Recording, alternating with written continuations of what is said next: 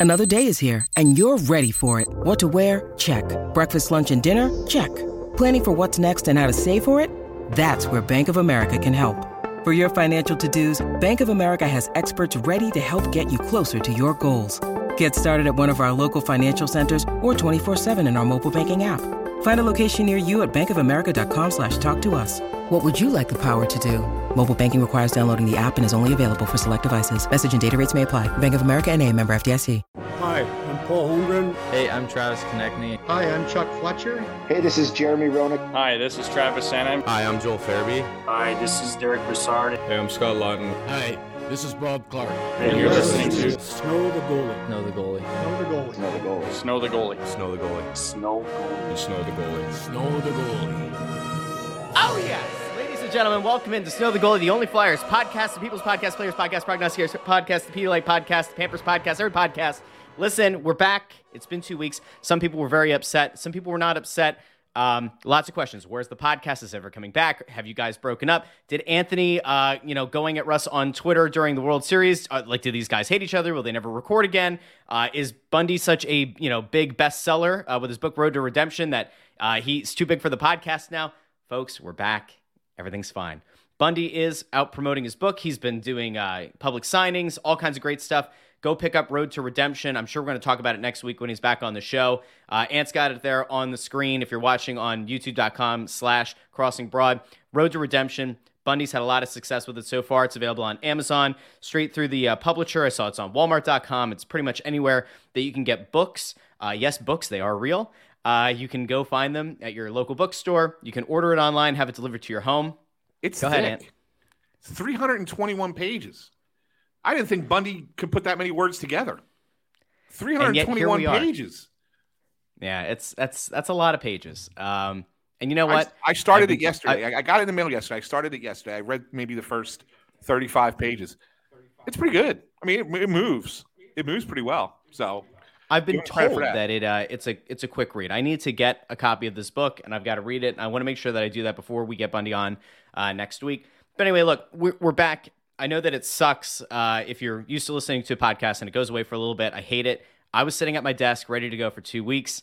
Uh, Bundy's off having a successful book release. Anthony was off covering the Phillies on the World Series run. That's kind of like a once in a I don't know two decades thing, once in a decade opportunity. Can't fault Ant for that. Um, you know, could we have been a little bit clearer? Could I put out like a, you know, from the vault episode? I guess conceptually could have, sure. You know, if you're upset with us, hopefully you'll, you know, I don't know, deal with it and everything will be hunky dory. But uh, we're back. We're gonna go back to being weekly, um, barring there being some other kind of, you know, unbelievable run by a Philly team. I don't know. The the football team's undefeated. If Anthony decides that he's gonna big shot us and go cover that, I don't know. Then maybe the podcast goes away for cover bit. cover what?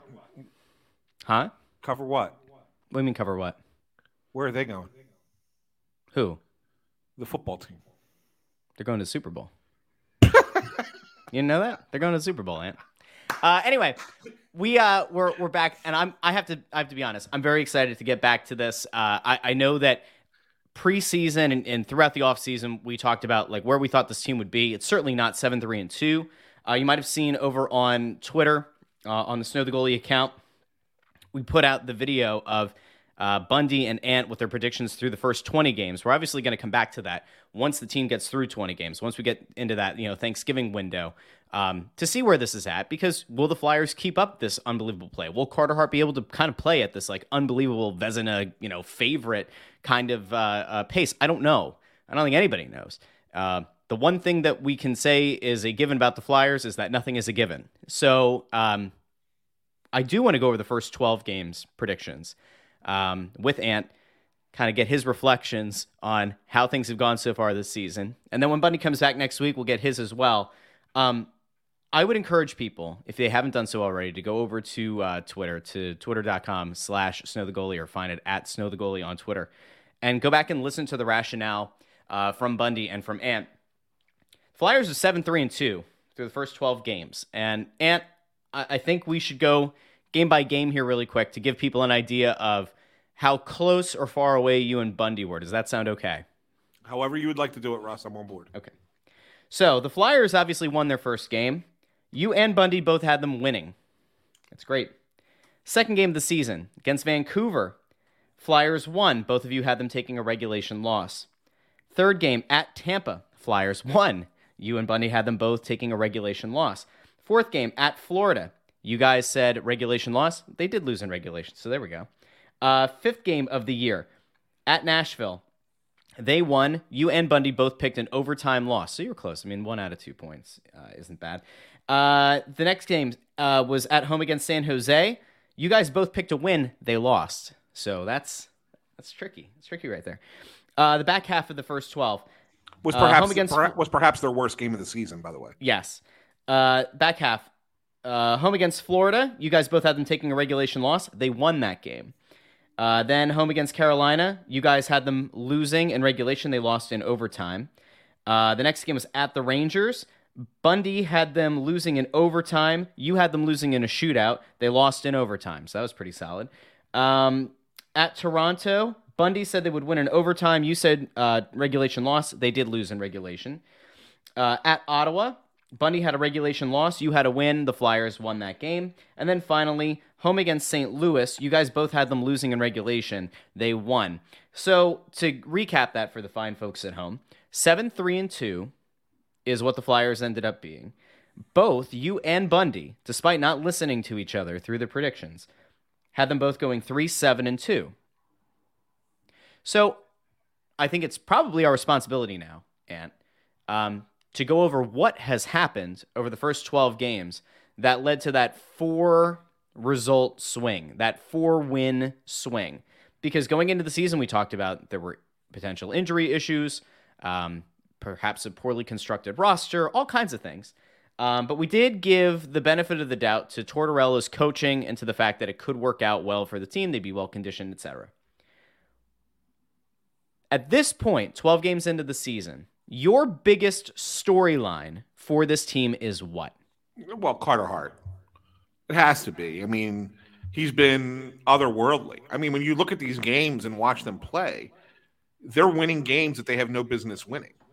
They're getting completely out. And I, I don't want to make this seem like this is recency because I think in the last couple games they've really played a lot better. The game in Ottawa and, and then the game the other night uh, at home uh, against St. Louis. I really felt like both of those games were were really strong team games played, and obviously the St. Louis game, Hart doesn't play. Um, he was sick, so Felix Sandstrom had to play and got his first NHL win. But prior to those two games, Carter Hart was sensational, has been sensational, and has been the guy winning games for the Flyers. Um, Flyers have struggled to score at times. Um, the Flyers have been outshot badly. And really, when you look at it, they're 7 3 and 2. That's points in nine of 12 games, and yet they're only a plus four in, in goal differential, right? So it tells you every game is close, right? They're not getting blown out and they're not blowing anybody out. Yeah, the 5 1 win over St. Louis was was pretty comfortable. Um, you know, but that's that's negated by a three nothing loss to San Jose, pretty much, right? That they I probably mean, shouldn't. and in fairness, I know I know that they've played the fewest games in the conference, but they have the second fewest uh, goals for in the Met, yeah, which is kind of astounding. yeah. They've only Yeah, scored 33 on the year. To their credit, though, they've only conceded 29, which is, I believe, the fewest in the entire Eastern Conference. Again, Well, think- but think played- about that. They played But think- 12 games. There are a few teams that played 13 and 14. But think like, about that a little bit, Russ, because I mean they've they've said they've given up thirty. You said they've scored thirty four goals in 33. twelve games. Yep. That's less than three a game. That they're scoring. And beginning of the season is usually when teams score more. If you look around the league, there's a lot of higher scoring games because it's you know offense is always ahead of def- team defense at the beginning of the season. It always takes a few weeks for teams to really kind of get their defensive systems in place, and so there's usually higher scoring games earlier in the year. And if you look around the league, you'll see a lot of seven six games, a lot of six five, like weird scores, high scoring games. Flyers aren't in those. That the Flyers are playing good low scoring games. They have to be low scoring games, otherwise they're not going to win. And the predominance of them have been because the goaltending has been, you know, off the charts. So that that is automatically the big storyline as to why there's a four a four game swing between what Bundy and I predicted and what the Flyers are actually doing. And that's credit to them. It's credit to Carter Hart for coming into the season, uh, uh, you know, as focused and, and playing as, as you know as well as he is. Um, but I, you know, I, and, and I got as, as much as I've liked the way they played the last two games, I really like the way they played against St. Louis. Um, I, I still question whether what they've done to this point is sustainable long term. Can they can they play like they did the last two games over an extended period of time and kind of make it a little bit easier on the goaltending? Maybe. And if they do, well, that's good for them, and that'll that'll give them some cushion in case they hit that lull at some point. But if they're going to play like they did the first ten games, where they were just kind of being dominated and the goalies were controlling, you know, goalies were dictating outcomes, then I don't think it's sustainable. So I, you know, like you said at the beginning, we don't know where they're going to be after 20 games. There's still, you know, those next eight, these next eight games before Thanksgiving are going to be a, a, a pretty much a telltale. But there's one thing I'll say to this, Russ. You know, Flyers are catching a little bit of a break here with the schedule, the way it broke out. You know, St. Louis came in; they had lost seven straight. They won the first three games, and then lost seven in a row, and were in, have been in total free fall. Looked awful against the Flyers, so they, they've now lost eight in a row. They play in Columbus tonight against a Blue Jackets team that's lost six straight games. Okay. Their next opponent um, after Columbus is Ottawa on Saturday. I believe Ottawa's lost six in a row. They have a chance to snap that tonight, but then they could be they could be a seven in a row lost team coming in on Saturday. So all of a sudden you're you're playing some teams that maybe you didn't expect them to be playing this poorly this early in the season, and that can benefit the Flyers. Now Dallas, who I I tend to think might be the best team in the NHL this year. Um, mm-hmm uh, that they play them on Sunday, and I think that's a that's going to be an interesting dichotomy. I'm going to be curious to see how they play the goaltenders this weekend. Sure. I think Carter's going to play on Sunday, and I think we're going to see Sandstrom on Saturday against Ottawa. Um, that's my guess, but who knows? Um, because again, Ottawa is a more important game because it's a conference game than Dallas, even though Dallas is the much better team. So it really depends on how Tortorella looks at that matchup. Um, so I'm curious to see how that plays out. But um, yeah, I mean it's it's it's it's it's an opportunity for the Flyers to really jump out ahead because you know you know next week you get Columbus again, but then it's Boston who's who's been a beast, but then Montreal who stinks, right? And so I mean there's some opportunities here for the Flyers to, to sustain this going into the week of you know Thanksgiving, and, and see where you're at. And if you know historically, if you're in a playoff spot at Thanksgiving, Stop. You're in a playoff spot at the end of the year. I mean, it's crazy to say that, right? It, but historically, that's the case. Doesn't always work out, but it does more often than not play out play out that way. That if you're in a playoff spot in Thanksgiving, you're going to hold on to it. Yeah. So they're in a they're in a good spot right now. and they're in a wild card spot. They're not top of the division again. They've played fewer games than everybody else. But if they take advantage of these teams that are struggling over the next you know five six games, I, I, you know who knows where the fly they could be in that in that wild card mix. I think the thing that's like the trickiest uh, about this is you go back to preseason of like what did you want this team to be? What did you expect the team to be? And all of this isn't to say that there's no chance that that the team is able to maintain this. There's there I mean there there is a a possibility, I guess, that this team just continues to play uh, and punch above its weight class. Carter Hart is playing at such a an unbelievably high level that it one of two things is going to happen. Either he's going to maintain this and have I don't know like the best season in a decade for a goalie, two decades, like it, has got to be up there uh, in terms of like historic numbers if he keeps up this pace, or eventually the the the results are just not going to come. I think there's a there's a scenario here where Carter Hart can continue to play very strong hockey, um, can continue to like put himself out there, um, keep you in games, and then the scoring just kind of evaporates. And it, I, I still have legitimate questions about this team's viability in terms of being able to put enough pucks in the back of the net to to pick up wins. But I guess the question now is, um, have we gotten to the point where you just say, "Hey, um, any hope of getting a top pick needs to go out the window because you've seen so many young players take the next step forward, or at least through 12 games, look like they're poised to take the next step. You've started to see some of the vets that had kind of fallen off in recent years kind of bounce back to their like first year of Vigneault form. Um, do do we now just say like roll with it, you know, go with it, or do you still kind of have that voice in the back of your head that says, you know, s- might be unsustainable. You could be hurting yourself long term if you end up being, if not a playoff team, one of those purgatory bubble, you know, in the mix, but then ultimately out of it kind of teams. Like, where do you fall right now, 12 games through the season? Yeah, I mean, you know, we we discussed this. I mean, the one thing that I felt coming into the season was is I didn't think that they were going to be bad enough to be, you know, unless they got lucky to win the lottery, bad enough to be top three to get a generational type player. But I also didn't think they were going to be good enough to be a playoff team. Um, they're showing that they're so far through 12 games, showing that they're probably a little bit better than that assessment. Um, again, so far it's very early. Um, right now, they're, they're obviously they are a playoff team. They are holding on to the final wild card spot uh, in the Eastern Conference. But if you look what's behind them, right? I mean, do, do you honestly think Tampa Bay is going to continue to be a non-playoff team? I don't. I think Tampa Bay will, will eventually move into the playoffs. Um, is Washington and Pittsburgh are they both done? Are they both washed up? I mean, there's been a lot of been a lot of people waiting for that fall off the table for both of those teams. I don't think Washington's quite there yet. I think Washington's still got enough talent. And Pittsburgh might be. Pittsburgh might have hit that wall. This might Yeah. be it for the Penguins. And I also think Ottawa's better than their start has been at four and eight. Um, they're four and eight, but only a minus two. And and and I, you know that goal differential thing. You know, Bob and I talk about this in baseball all the time, where run differential really is kind of a, an indicator of a team's, uh, you know, you know how good a team is uh, on on the whole the goal differential thing in hockey kind of falls the same way. It, it really follows a very similar mathematical standard. And I, I think that, you know, when you look at a team at four and eight, but they're only minus two, it tells you that they're playing good games, that there's something, something's just not clicked yet. And for Ottawa, it had been their defense. They've been scoring a lot of goals, not putting up, uh, not stopping the other team.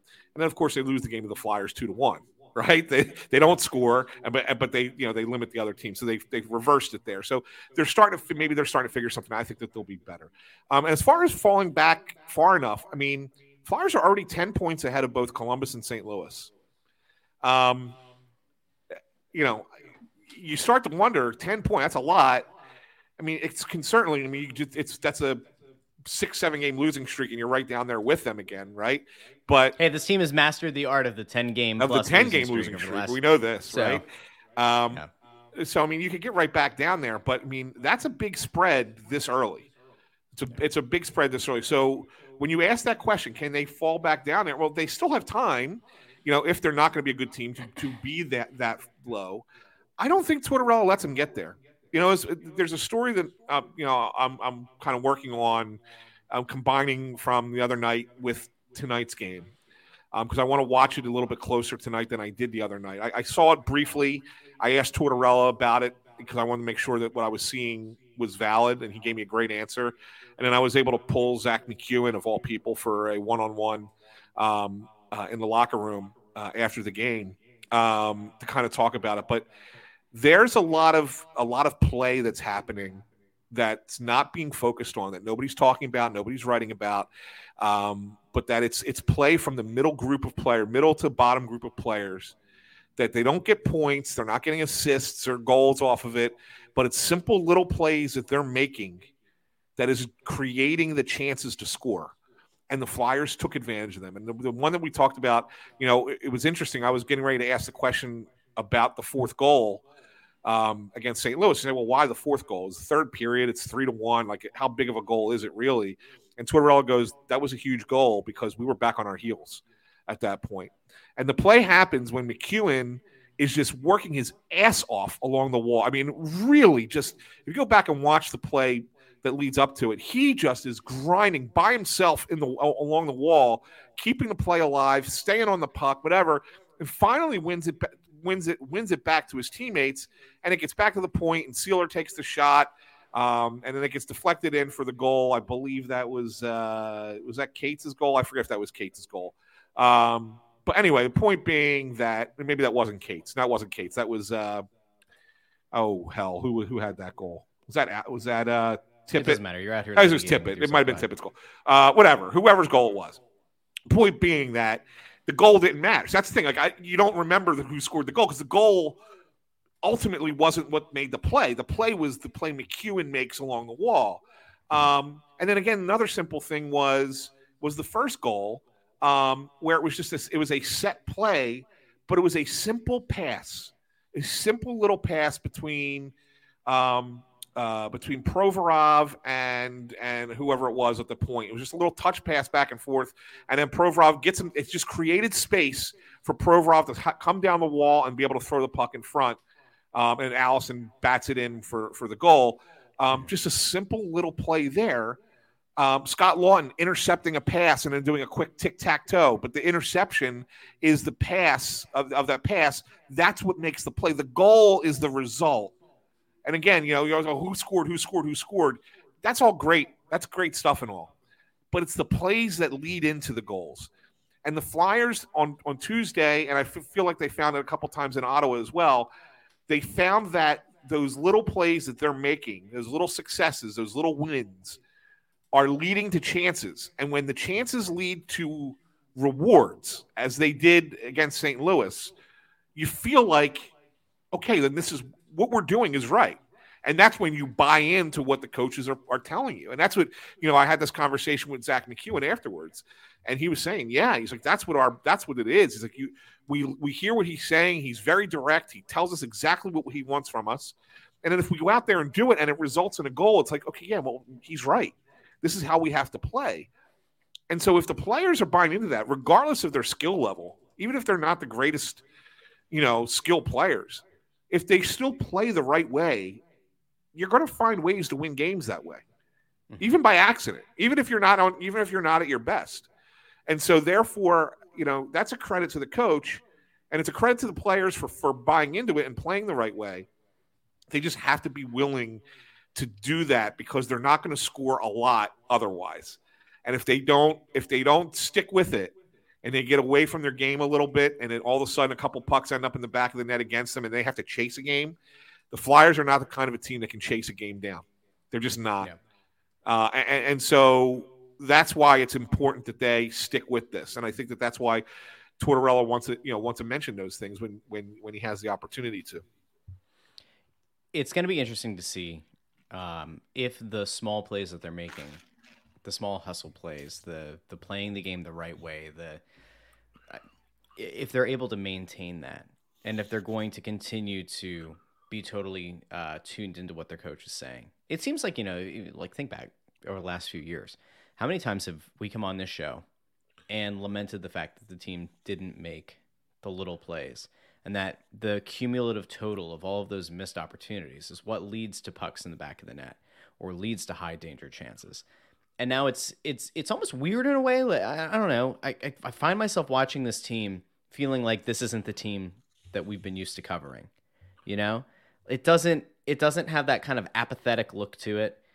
It doesn't have that. Um, I don't want to say like the the entitled or the kind of coasting or you know banking on their laurels kind of thing where you just have a bunch of guys who look like they um, believe that that they were meant to be in the league and that they don't have to bust their ass on every play that their talent is just going to be enough to get them wins. And it doesn't feel like that this year. It feels like you know i i hate using the hashtag right? The fueled by philly thing. You know it seemed kind of gimmicky when they rolled it out. But like the the team does kind of have that that philly team feel to it not saying the Broad Street Bullies. I know they've gotten in a lot of fights to this point. There have been some hard hits, but like it, it seems more like a team that Philly can identify with.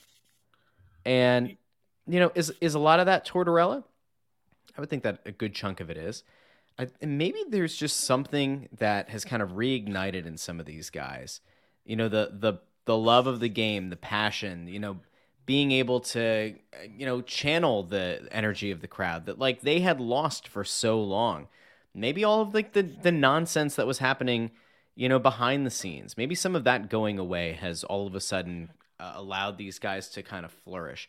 It just feels like they're playing a more locked in game but at the same time a more carefree game. And i mean that in a positive way. They're they're not overthinking the play. They're not getting lost in in the processing of a play. They're not afraid to make a mistake, and I, I, guess part of that really is on Tortorella for telling them throughout camp it's okay to make a mistake. It's It's really how you react and how you rebound from that mistake. And I don't know, maybe maybe that's why we're seeing a resurgence of Travis Konecny and why we're seeing a resurgence of Ivan Provorov. Maybe. I don't know. Well, You know, I'm not down I'm not in the locker room with you with them this Yeah. year. I could be. I just, you know, It's all right. Maybe you will be at some four on the way. You know, there's Yeah, there's maybe- only so maybe- much time you can spend away. Maybe maybe you'll sneak down for a couple games. You know, just think kind of so. show your face. You know, Travis Konecny asks for you, Russ. Yeah, I'm sure. hmm No, he he said, "Where's your buddy?" Did he? Well, I got in the back of a scrum, right, and Yeah.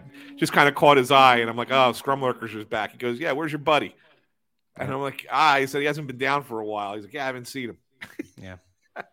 so All right, well, was I'm- you know, I'm glad. I'm glad that I've made such an impact as a scrum lurker. That, uh, but listen, he's had he's had a really great start to the year, and like, I don't know, I, I feel like um on a on a Ha- sim- he, like he has go ahead. offensively. There's a butt coming here. Well, there I is. He was benched at one point. Him and Hayes were benched. The, the Tortorella benched them Yeah. because he didn't like the way they were playing, and, and Yeah. deservedly so. And it's not, but it's not just been them. Russ, I'm gonna. Th- I, all right, you know I'm not Mr. Analytics in hockey. I think analytics in hockey is just way overblown, right? Okay. But but at the same time, I You've do never think said that before. oh come on um, uh, there are things that you can glean from looking at certain numbers and say okay well th- this is at least telling you what is what has happened to this Yeah. point it's not telling you how to how you should manage a game in the moment because the game is too fast for analytics to be ma- to help you manage in the moment but it can at least give you you know it can, it can give you some information about how your team has played Mhm. what do you think the flyers corsi percentage is corsi for at even strength this year considering 50-50 is even right Yeah, yeah, yeah. Hold Uh, on. okay. Um, they are shooting a lot. Uh, but they've gotten outpossessed a lot. Let me go 35%. that's a little low but 39 I was going to say 38. I was going to adjust it. I swear. Really- I really, I really was going to adjust to 38. Okay. that's terrible That's really That's ter- like the worst teams should be around 45, 46, Yeah. right? Because you always assume the best teams are going to be at 55, 56. So you say the worst teams should be at 40, you know, 45, 40. And I don't want to talk down to people here. I, I don't. Well, Do we I'm- want to I'm- explain Corsi really quick? So yeah, Corsi. So basically, Corsi is um, it's a percentage that's based on the number of shot attempts that are happening uh, for that you get when you're on the ice versus when the other team is. Uh, you know, the number of shots the other team's getting when they're on the ice. As an individual, I mean, when you break them down into individual numbers, I think it's a little bit more helpful because it looks at a, a single player that how many shots the team is generating when that player is on the ice versus how many shots against. Nevertheless, when you look at it as a team stat, uh, at even strength, the Flyers have generated 459 shots this year against, uh, or 459 shots in favor. They've given up 715. That's insanity. That's just is it's, it's like it's a number that you don't you can't even fathom this. So that's why I say it's you know if they continue playing that like that, there's no way they're going to continue to be successful because the goalie's eventually going to have to. He, he can't just stop everything, right? Yeah. Now here's a, here's And- one that I've never been a huge fan Well, of. hold on.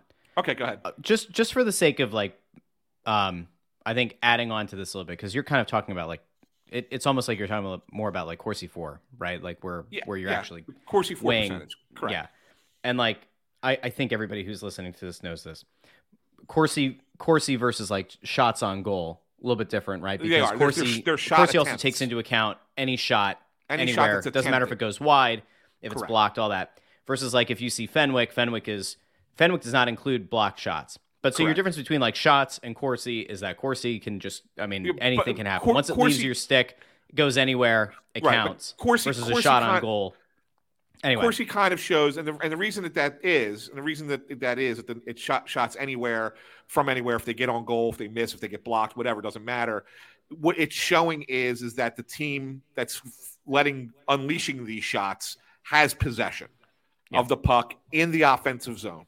Yep. So it's it's basically saying, if you really want to look at it, that means that Flyers opponents have unleashed 715 shots in the offensive zone compared to the Flyers unleashing only 459 at even Yeah. strength. Obviously, mm-hmm. power play, penalty kill, whatever. That, that that changes things a little bit, right? You don't really you don't really use Corsi when you're talking about odd man situations. You only really want to look at even strength. Okay. Which again Uh, makes it even crazier that they're running a, a, a plus four goal or goal differential this year. Right. Right. It's Well, insane. Well, well, here's They're another almost, one. They're not not quite getting doubled up, right? But Yeah. but damn, it's close. And here's a- yet, Here's another one for you. Here's another one. Now, now you know you know I'm not a big fan of expected goals, oh no, right? I'm not No. a big fan of it.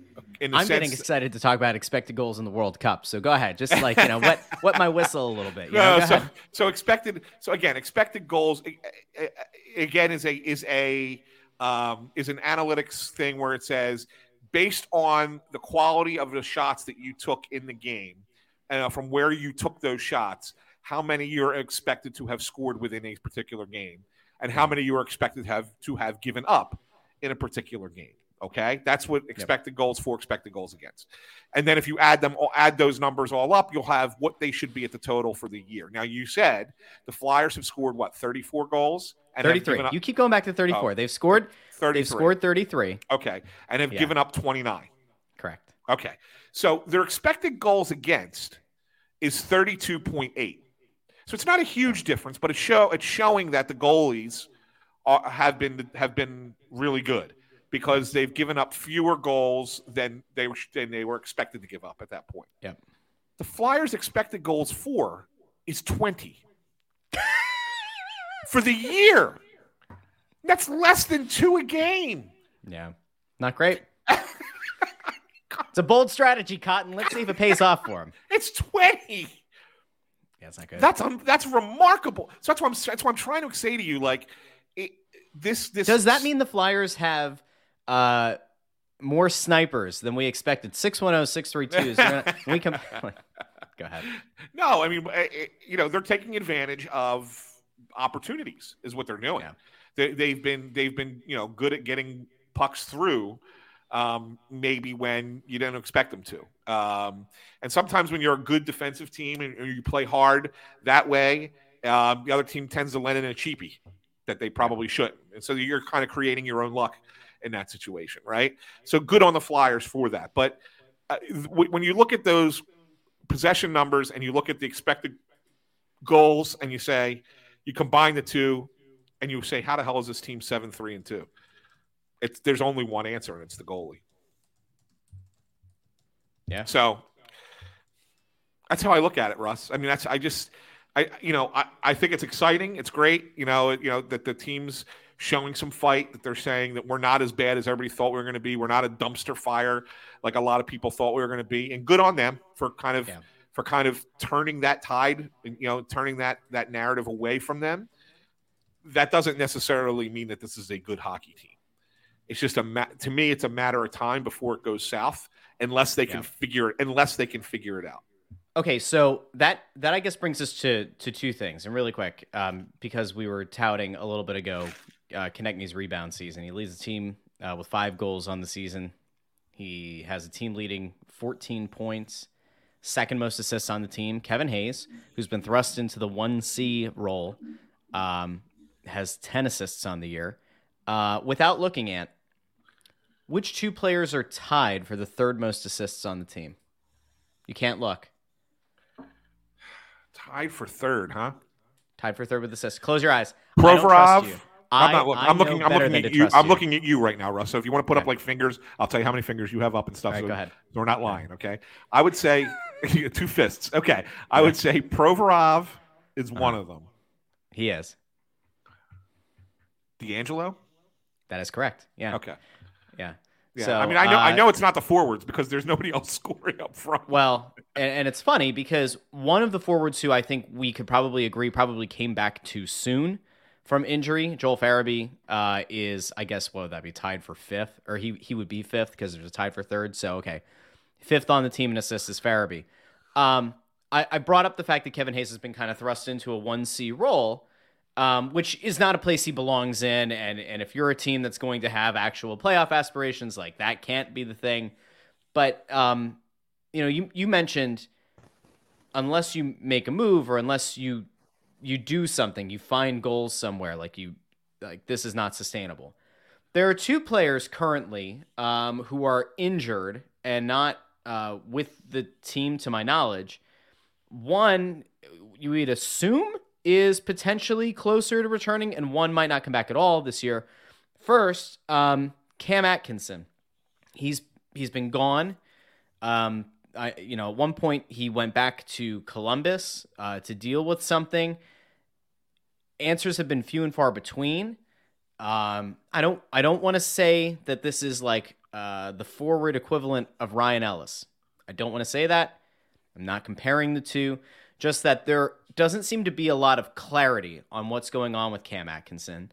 Atkinson is a guy that we thought going into the season could be one to have an A on his sweater, somebody that's played for Tortorella before. You kind of go with that notion of, you know, the the former player coach dynamic. That's a guy who's a leader on the ice, who's, you know, kind of implementing the Torts vision, all that. He's not here, and he arguably is your best or a top three goal scorer, ideally, for this team uh, in terms of goal scoring ability. He's not playing, and they don't seem to be keen on giving the public much in terms of what's going on. Um, Ant, I now look to you. What's Yeah, I- going on with Cam I wish I had. I wish I had a great answer for you, Russ. I've been getting conflicting information on Atkinson, um, between it being a longer term injury and a shorter term injury. But how short term can it be if it's if he's already missed twelve games, right? I mean, that's that's a month into the season, so it's a month long thing already. Okay, so um, he's not skating yet. Um, he's not back with the team. Um, he's there. He was there at the game the other night. Saw him sitting up in the press box. So it's not like he's not around. He's he is around. Um, but I, I I'm not. You know, if he's not skating yet, I, I tend to I tend to think that the things that I'm hearing about it being a little bit more long term, longer term, are more likely than the shorter term. But I, I can't say that with any certainty because again, I, I, have two people who I trust a lot, hmm. both giving me something different. And so that's why I haven't reported anything on this because they've both come through big time for me in the past as sources, and I'm not going to put one at, at you know, make one look bad by riding with that report or versus the other. You know what I'm saying? So I've kind of laid low on it. I'm gonna I'm gonna keep digging and keep trying to see if I can get a better or more detailed response than I've gotten so far.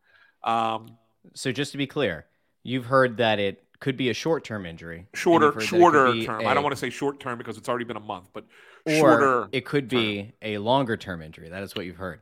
Ladies and gentlemen, that is why you pay the money that you pay to access Anthony's work here. I was I was actually hoping you didn't even ask the Only about Flyers it. podcast. I was hoping you didn't even ask about it because to, it's, to it's- read on crossingbroad.com behind the paywall. That is why you pay the big bucks. Could be shorter term, could be longer term. Who That's why- knows? that's why All I didn't want you to ask it because I, I it's don't ha- listen, I don't have it solid.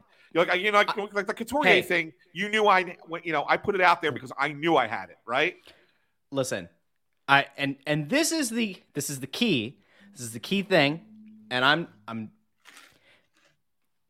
the last last two years especially when you have put out news about there being an injury and about it being potentially a long-term injury you're batting a thousand. It this is indisputable. Mm-hmm. Sam moran you got dragged on twitter. Sam moran ain't playing is he? Sean Couturier, you put out that good chance he misses a significant chunk of the season, maybe is back for the second half of the year, remains to be seen.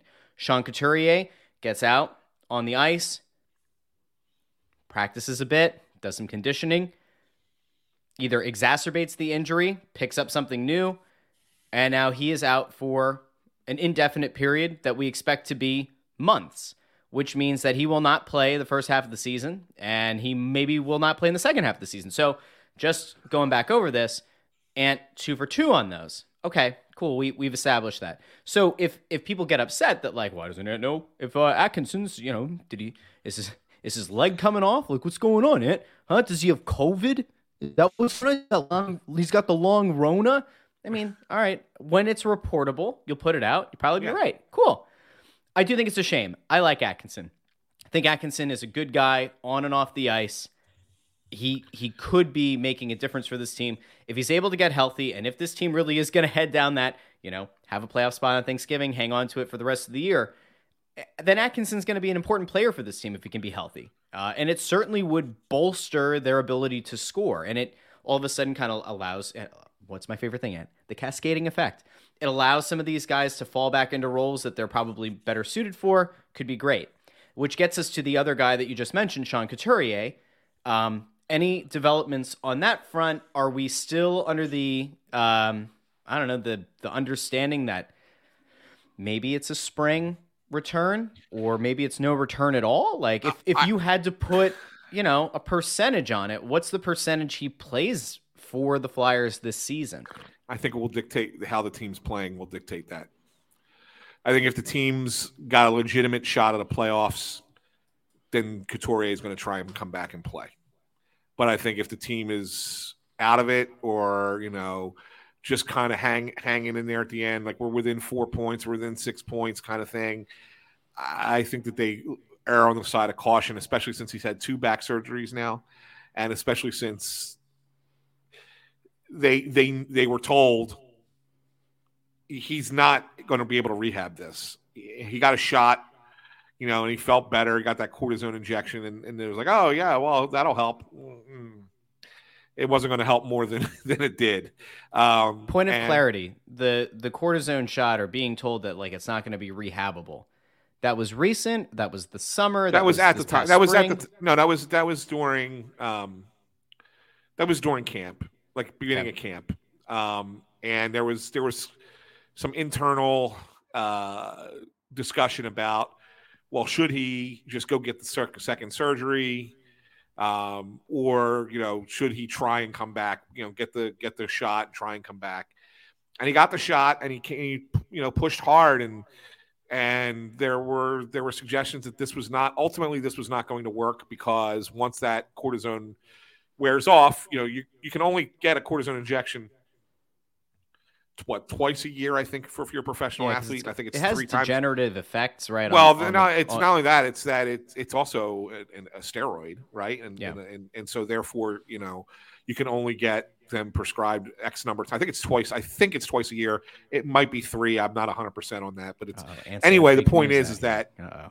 anyway, the point is, is that even if you, so he had a cortisone injection that helped him for three weeks. Yeah. Right. And then it went bad again. And so then what? You know, now what do you do? So then he's going to have to go get the surgery. So the surgery got pushed off three weeks unnecessarily, but he wanted to try. Okay, fine. Um, and so now he got a second surgery. And they say three to four months that he's going to miss, um, which takes you, you know, probably into the beginning of February, Mhm. which at that point, I think if the Flyers are somewhat close, um, he could make it. He could try and ramp it up to get back. You know, say by March first. But if they're not there, if they're not within reach, why risk it? Just take the year off and, and get yourself strong for the summer and try and play next year. Can I, and I just know that the flip sucks. side of that though, Ant? Like you're, I know that sucks because you would be missing two years in a row, pretty much. Yeah, but like you're, you know, and, and I get it, but you're you're sitting here saying like, you know, why risk it based on you know a, a- shot maybe at a playoff spot or not? And I look at it and I go, Jesus, dude, like this guy's got a ton, a ton of time left on his deal. Um, you can't. Well, I- it's, I it don't wouldn't be, it wouldn't be rushing. can- I don't think it would be rushing him back at this point, Russ. I, I really don't. I think it's a situation where they say you can start to recover from this within that four month range. Okay. And that the question is, do you want to ramp it up to be at playoff level within, you know, that quickly? And can you get there that quickly? It's not to say that he's at risk of re-injuring it a third time, although I guess at any point you play hockey, you would be at risk of re-injuring it a third time, right?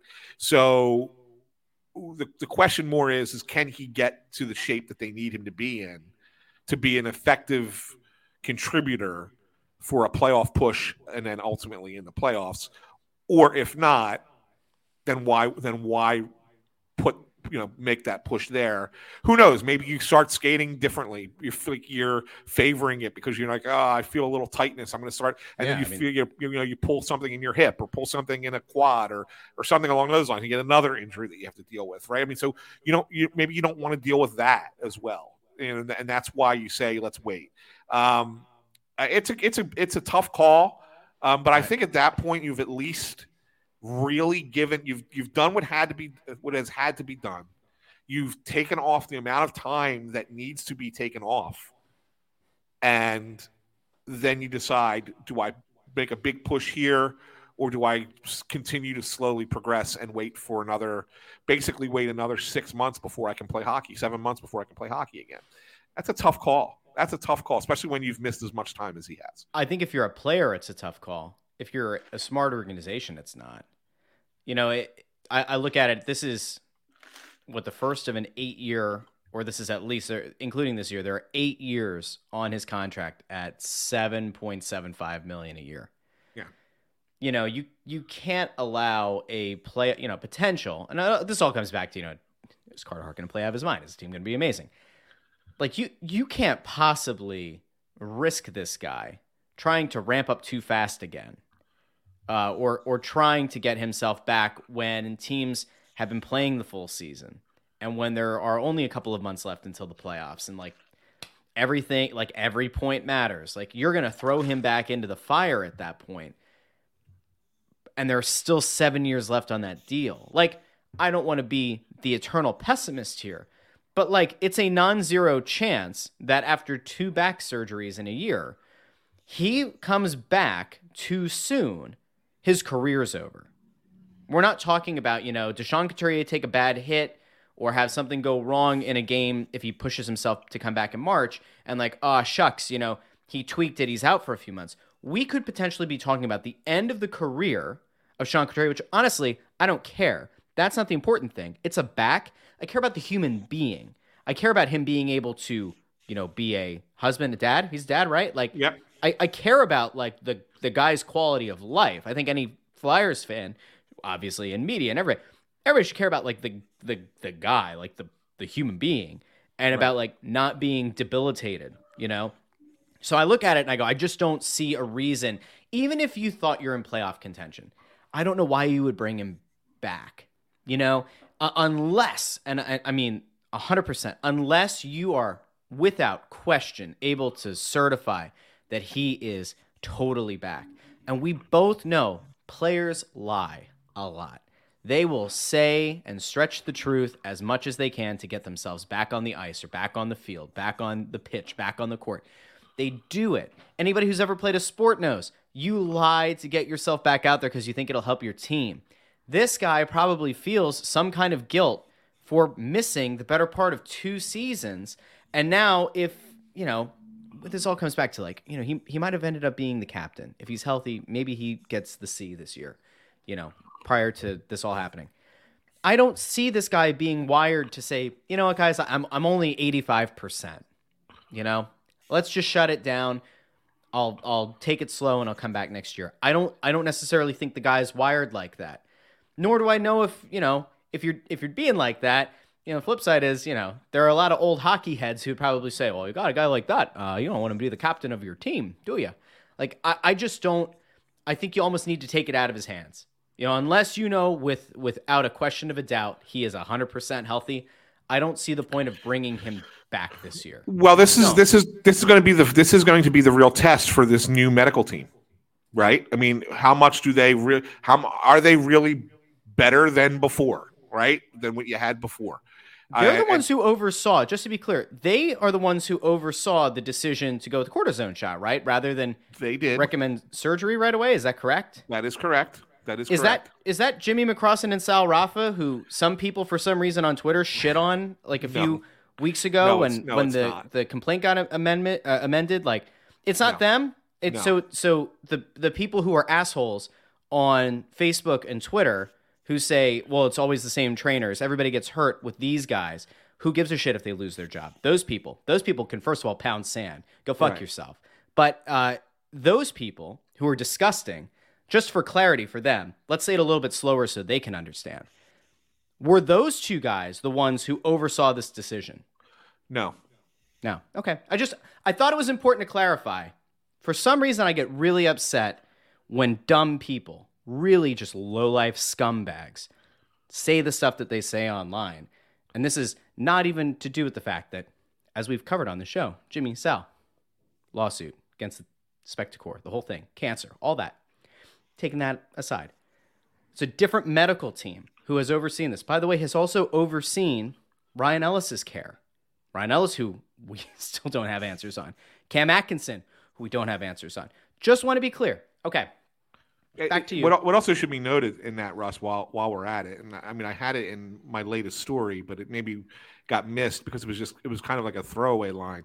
Um, they also the, the Flyers fired their uh, orthopedic doctor, orthopedic surgeon, orthopedic care doctor uh, Oh. prior to the start of the season. Um, they didn't make an announcement about it. There was no parting of the ways announcement or anything like that. It just happened. So um, that also plays into it as well because what just just for clarification again, in case people did not read my story, athletic trainers are help treat injuries. They don't train players. They don't train the healthy players. They take injured players and help treat it. They don't. They're not allowed uh, in the NHL um, to by by NHL rules. They are not allowed to clear players to come back and play. All they do is treat the players. The clearances comes from the doc team doctors. The training is the is the strength and conditioning staff. Okay, so there's there's got to be a real clear delineation there. So your strength and conditioning staff trains the players on a daily basis the while they're healthy. Okay. All right. Once a player is injured, their treatment is handled by the athletic certified athletic trainers, which is the roles that McCrossin and, and Raffa had with the team. And once a player is cleared to come back, that clearance is made by a doctor, by an actual team doctor, not by the trainers. Okay. So there's just for clarification there, that's you know that's why it's such a big deal to understand who's doing what here because when Yeah. you want to start pointing fingers at people you can point all the fingers you want and if you want to point fingers at, at jimmy and, and sal go right ahead and say well you're not helping them rehab properly okay fine if you feel that's the case then you can feel that's the case but they're not the ones who are then saying the player is healthy enough to come back and play Yeah. a doctor is the one who is saying that the player is healthy enough to come back and play. So Yeah. the finger really needs to be pointed at the doctor when you say a player comes back too fast. That's who's making that call. A team doctor is making that call, not the athletic trainers. It's an important important distinction, Ant. Thanks for It that I mean, it really the- is an important folks at home. distinction. Yeah, yeah. You know, hashtag education. You've uh, you've you've done your your fair share today. Well done. By the way, I don't know if you noticed this. I've been What's that? taking sips out of out of this today. Yeah, yeah. and uh, embracing my inner my inner coal region, my inner skook, and uh, I'm just gonna bring this around there. Oh, for there it God's sake. See that? See that? For I've those who are listening on the podcast feed, and tell them what's uh what's on the Yeah. mug. It's a she- it's a Sheetz mug. It's a Sheetz mug. What what are you drinking out of? I'm drinking a strawberry refresher that my son from Starbucks. That Oh, okay. Andrew, when I went to pick him up this morning, Andrew uh, Andrew opens the Starbucks every morning, so he has to be in at 4:30 every morning. Wow. Right? God bless the kid. Um, Hell of a barista. Uh, yes, he is a hell of a barista. He's Does he really good- does he like barista at home, or is this like a uh, he he stays away from it, like he hates? No, we have a we have a? Keurig here. I mean, it That's takes two- disgusting. It takes What two seconds to with- make a to make a coffee in this house. Um, but but I didn't even ask for this. He Hmm. comes walking out. I go to pick him up. He's like, he, he hands me this, I'm, and it's got his name on it. So I'm thinking he's just handing it to me while he's getting in the car. Mhm. And I'm like, here, you want this bag? He's like, no, it's for you, Dad. I'm like, oh, isn't that nice? And he's like, hey, do you want um, you want a cheese Danish? They made an extra one by accident.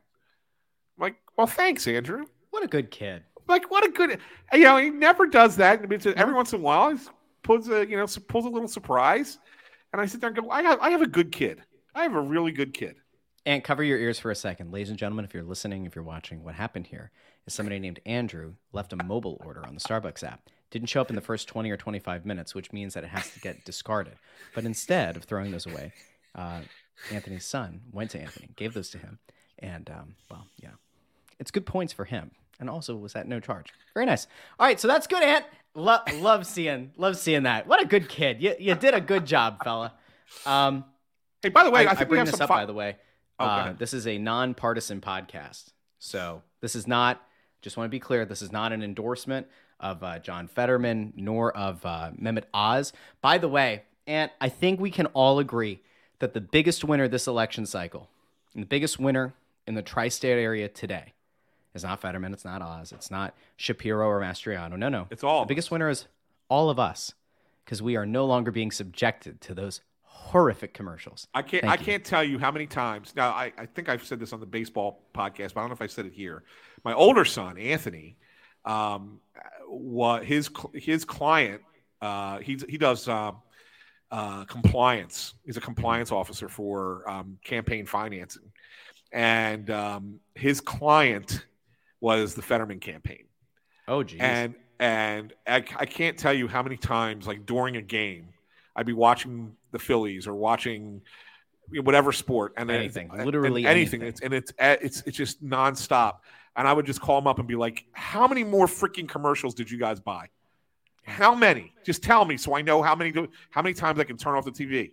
And he would just laugh. He's like, "There's believe me, there's more coming. Believe me, there's Can- more coming." You know what? I I actually kind of wish that uh, streaming services would nix the political ads. That they would say, you know what, we're going to charge you an extra five dollars a month, so that you don't have to be subjected to political ads. Like I would gladly pay YouTube TV another five dollars a month. I'd pay them ten dollars a month Yeah. to not have to see Oz and Fetterman, etc. Well, you know what's interesting? What's interesting What's to me. Russ, about this is that from what we were told Flyers initially, podcast. with I know Flyers podcast. What we were told initially is that the streaming service advertisements were going to be a lot like Facebook in the Yeah. sense that they were going to be targeted, so Mhm. that what you saw on your on your streaming service would be different than what I saw on my streaming service, Mhm. and.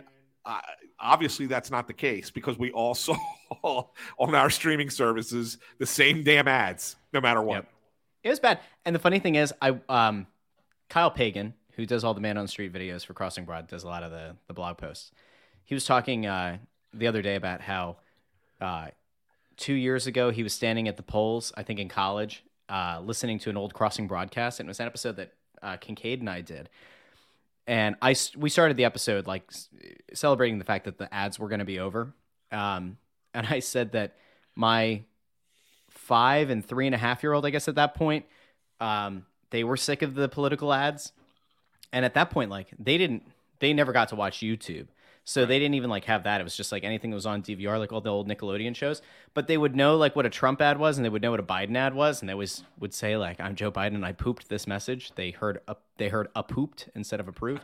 So that that still is a thing, by the way. But it made me think that like, um, I don't remember as a kid having political ads just like burned into my brain. Like I don't remember Yeah. Bill Clinton ads in my head. I don't even remember like George W. or or Gore or Kerry. Like I don't remember any of that. And it just feels like the last few years it's just been it's like every other commercial. The World Series was like insufferable. Yeah, Right? It, it was was like every yeah. third or fourth ad. Sometimes you'd get like a Fetterman ad would end and an Oz would come. Listen, I, I'm sorry. I didn't mean to take us down this path. Flyers podcast, all that. But I think everybody who's listening right now, whether Agrees. you're candidate one, lost, if you're an independent, if you hate everybody, uh, you love everybody, like whatever, we should all celebrate the fact that at least for a few months, this is over. It's done. Thank God. Like we're, Yes. we're, we're if you don't believe in God, thank tree. But like at least, at least it's done. 2023 is going to be so much fun. 2024 is going to be so much fun and uh, going to be great. Before we wrap, because we've been going at this for about an hour, I asked you at the top of the show, you know, the biggest storyline. You said Carter Hart. We agree on that 100%. Has there been a player that either has broken out or you think is poised to break out over the next few games? Like, Owen Owen between. Tippett. There we go. Okay. Yeah, I, I think that I think that the guy has really taken the next level up under Tortorella. You're starting to see him play at the at a level that you knew that he had this ability, and you could see it like when he first got here last year. Mm-hmm. Um, you know, the puck finds him. He's able to get sh- a lot of shots off, but I always felt like he was a little. He was playing that way with his hair on fire, right? A little out of control. Um, he just seems like much more controlled player now and the puck still finds him. but he he takes he's more selective with his shots, and he's more willing to go into certain areas of the ice where he's going to get better chances as opposed to just firing at will. Um, I think his game is evolving and growing, and I think that he's a guy that is going to continue to grow and continue to be a, a key contributor for this team. Um, and I, I think that if you're looking for players who whose games have grown in 12 day, in 12 games under performance uh, under uh, Tortorella, I think Tippett is is player player A uh, on that list. There's maybe four or five guys, but he's he's certainly the top of the list in, in my mind. We'll want to talk to Bundy about this next week, but I, I wonder how much of this is just finally having the opportunity. And and part of me also thinks that it's just because there are no expectations this year. It was like the one good thing. So one good thing Yeah. when you go into a season like this, where like the expectations are are so low or non-existent, is that like again, it allows guys to play without that burden, without the the burden of expectations, and it actually allows them to go out and explore who they are as a player. And he, he looks good. As we've always been high on Chuck Fletcher here on Snow the Goalie, what a great acquisition uh, for Claude Giroux. You know, Owen Tippett's out here performing. This team seven three and two. Giroux's team is like what lost six straight. I mean, leadership, folks, leadership. Owen Tippett's got. I'm done. I'm kidding. I'm kidding. Jesus God. I know what's gonna happen right now. We just got like 300 Claude Giroux stands who just tuned out. They just f bombed me. They're like gonna tweet nasty things. Well, all they Um, have to do is, is send us a five star review, and you'll read it on the air. That's exactly right, Ant. And I'm, I'm glad that you transitioned to that because since we went on a two week hiatus without announcing it, which is never a good never a good look at, you know, you know where I, I stand on that. Um, I don't believe we've had a five star review in the last. Oh, we week. have. Have Oh, we? we've got five star reviews that have not been read. Five star reviews at the wazoo? I think there's like three. Cuckoo cuckoo? Uh, there can't certain. be that many. I think it's three. I don't believe that. Uh, let me go back. There's a Who was the last person that we read a five star review from? I think it was Do Senate was the last one we read. So we did read Do Senate. Okay. Yes. So I You're got sure. yes. Okay. So then let's pick up. We have uh Dorinez the artist. Or Yes. Dorines. Or Dorines. Solid Flyers podcast, five stars. In the past year or so, the tone of the podcast has definitely turned more negative, but like the insight on the team, and the interviews are always great, Bundy's insight is also great, but he does not hide his disdain for Comcast or the organization. Is the chasm between you and BSH too wide to get Charlie O'Connor on as a guest? He made a point that putting York and other high end players in the AHL, coached by a former fourth liner who championed Hodgson, may hamper development by uh, making him play safe when Torts wants him to be more aggressive. May also be the case with other Flyers or other players the Flyers may count on in the future. Also, whatever happened to uh, Samu Tuomala? Um, let me address York first. Go ahead. Uh, here, I, I I don't have a problem with York being down in Mm-hmm. the AHL if they don't think he's NHL ready. Um, and and that decision is being made predominantly by the coach Tortorella. Like if Tortorella felt like he could be a contributor and be ready to go right now, um, He'd be up I- he he would be here. And and so the fact that he's not tells you that it's more of a torts decision, more of a he doesn't quite fit at this level yet, than it is, you know, oh well, we're going to just send him down and let him be coached by Ian LaPerriere, and it's a different style, et cetera, et cetera, et cetera. Um, so there's that. As for Samu Tuomala, um, he is back playing uh, in Finland. Uh, he's back with the team he was with at the end of last year, um, and uh, or I know maybe he got moved. Uh, I don't know. He he played seven games for Jukurit. Well, it was the team he was with at the end of last year. But then it says he he's played two games He's for. Peliitat Heinola, which Oh, I've yeah, yeah. never I've never heard of that team. Uh, Sounds like a. Peloton. yeah, It's Peliitat Peloton. Heinola. He's actually not playing hockey right now. He's uh he's riding on a stationary bike. yeah, He's running classes. He's had a lot of success with it, and we wish him all the best. yeah. So and we've already spent more time talking about him than we should. He Yeah, will he's probably never play for this. He will likely never play for this team. He might never play in the league. He was a second round bust. We can just leave it there. I'm not saying he's a um, bust just yet. I mean, No, I'm It was, la- it was last year. I mean, he's, He's still he's still part of the he's still part of the process. He's a bust. Here. He's a bust. We'll see. He's a bust. He's 19, right? Yeah, I mean, listen, if you're 19 years old uh, and and you get drafted by a team in the first two rounds, you got to be over here and like be a you know 70 point producer in the first year. So otherwise, you're a failure. So sorry, yeah. sorry, some of you're, uh, you're failure. I I I didn't I, listen. I don't make the rules. Um, all right, next one, Flyers 2772. Always a great listen. Five stars. Always enjoy listening to the show. You guys are always honest about the team, whether it be good or unfortunately more commonly over the past few years, bad. Look forward to seeing how this year shakes out. There we go. Thanks. Those are Thanks, five star. There is Yeah. somebody who left a one star review. Yeah, that was the one I I didn't realize it was a one star review. Unfortunately, that person just needs to pound sand. They apparently just don't get the point. If you want to be critical, if you want to crap on the podcast, you have to leave a five star review. I'll read it. I will happily read uh, your negative review, but it has to be five stars. Otherwise, mm, dead to us. I'm sorry. Sorry about you. Comprehension difficult for some. Um, and I think this has been fun. This feels Yeah. like a like a, a trip in the Wayback Machine. Maybe I'll come down to a Flyers game at some point in the next few months, or not. I don't know. We'll see. Uh, I'm sure somebody will tweet at you uh, whatever the last date was. I went to a Flyers game. I blocked that guy. I hate doing it because I'm pretty sure that he got tickets. I'm pretty sure that when he did a ticket giveaway last season, he won tickets, but priorities are in the wrong place. Anyway, make sure you go uh, follow us over on Twitter at Snow the Goalie, at Ant San Philly, at Joy on Broad. Go follow Bundy at Ctherien6. Remember, go pick up Road to Redemption at your favorite bookstore. You can get it on Amazon. You can get it online, get it delivered to your house. You don't even have to get off, the couch. Just order it. Um, you can also follow us on Facebook, facebook.com slash Snow the Goalie. You can check out the uh, full episode on video uh, over at youtube.com slash crossing broad. You can go to snowthegoalie.com. All that stuff is there as well. Um, trying to think. Oh, yeah, that's right. You can subscribe to the podcast. Apple Podcasts, Spotify, Stitcher, Google Podcasts, Amazon Music, pretty much wherever you get your podcasts, you can find the show. By the way, by the way, Ant, I'm going to give you homework. I'm going to give myself homework. Homework. Here I didn't give homework as a teacher, but I'm going to give a homework today. All right. Homework for everybody out there who's listening. Tell two other Flyers fans in your life about Snow the Goalie. If they say, I love that show, excellent. Make sure they tell two people. If they say, I hate that show, say, eh, give it another shot. Bring them back. If you yourself are a first time listener to the show and you've made it all the way into this part of the episode, good on you. Thanks for joining us. Watch the show, listen to the show, share the show let at least two people in your life know about Snow the Goalie, the Only Flyers podcast, and we will be back next week and every week from now until the end of the Flyers season. That is my sort of promise. I might have crossed my fingers there.